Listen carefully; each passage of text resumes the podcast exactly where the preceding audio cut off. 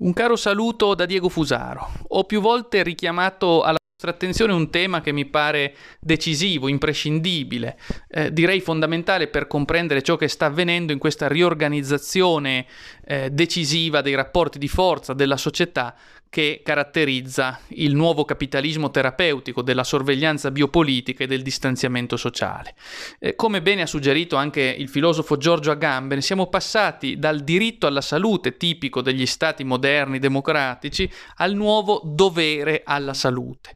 In sostanza il cittadino non è più portatore di diritti, tra cui anche quello alla salute, è invece una sorta di suddito o meglio, secondo il registro medico-scientifico, di paziente che è costretto a essere in salute. Non più, ripeto, cittadino col diritto alla salute, ma paziente suddito che ha l'obbligo di essere in salute e che non può esimersi dalle cure che il nuovo regime terapeutico vorrà imporgli.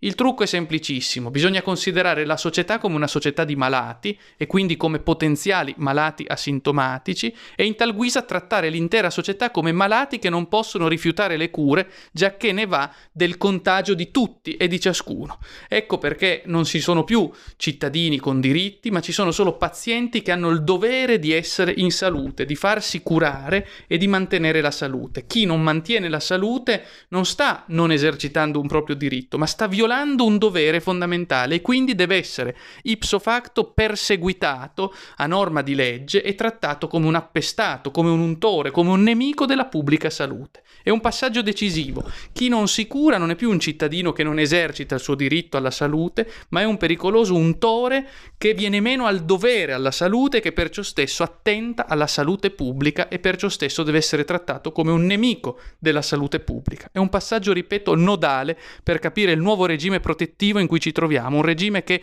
con la pretesa di proteggerci fino in fondo ci toglie ogni libertà, ci toglie ogni diritto.